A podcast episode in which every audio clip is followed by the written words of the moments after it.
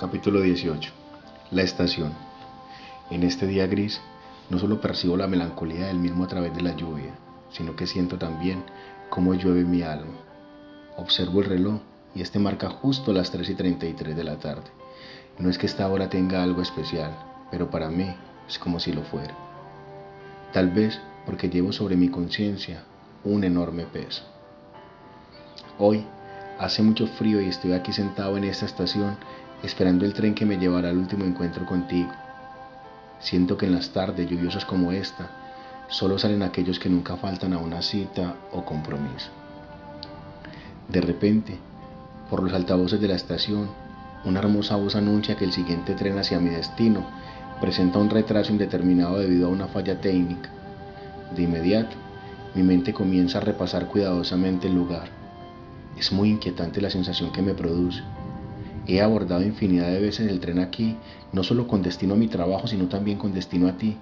Y me sorprende cómo algo tan cotidiano y rutinario puede parecerme tan extraño, tan ajeno y tan lejano.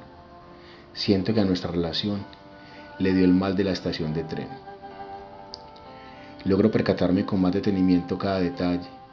No sabía que las baldosas blancas y negras formaban ciertas figuras con sentido geométrico. Las paredes están llenas de todo tipo de avisos publicitarios, firmas, mensajes que han dejado algunos pasajeros a su paso.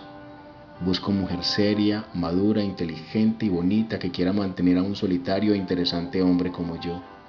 Las interesadas las espero mañana, aquí, a esta misma hora. Este ha sido uno de los que ha llamado más particularmente mi atención, puesto que por la carencia de fecha es un mensaje esperanzador está abierto siempre a la posibilidad de un mañana. De inmediato, pienso en nosotros y es inevitable no sentir angustia. Tú, que me has dedicado los mejores momentos de tu vida, yo te entrego ahora uno lleno de tristeza. Hoy voy decidido a nuestro final, con la mente hecha añicos de tanto dar vueltas, de no tener claro cómo poderte explicar. Se me ocurre pensar en decirte que no eres tú, sino yo, pero no es verdad. Eres tú y soy yo. Somos los dos y lo sabemos. No te juzgo, mi amor.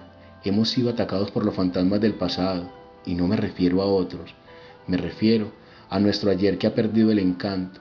Nos pasó como a esta vieja estación que de tanto vernos perdimos la capacidad de sorprendernos y nos volvimos paisaje. Nos invadió la rutina, la monotonía y el amor se nos convirtió en apego. Ahora estamos agotados para continuar como si nada. Fingir el sentimiento para disfrazar el sufrimiento es un error gravísimo, pues el esfuerzo que hacemos para recuperarnos de una decepción es enorme. La angustia, el dolor y la tristeza son parte de la vida, mas no por ellas permitamos que se muera lo hermoso que un día sentimos y se pierda la alegría que vivimos. Justo en este instante observo aquí toda esta cantidad de ofertas en hojas de papel, con muchos números telefónicos que se repiten y me asalta la curiosidad. ¿Será posible que alguien haga uso de ellos? ¿Habrá quien tome un número y llame para solicitar el servicio? Me hago estas preguntas mientras leo. Me ofrezco para cuidar niños en las tardes y las noches. Soy excelente niñera y me encanta compartir con los pequeños. Atentamente, Cecilia. Llamar o dejar mensaje al 454545.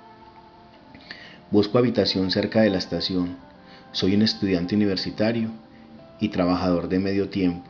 Soy una persona sana, sin vicios y de buenas costumbres. Enrique 676767. Se dictan clases de inglés.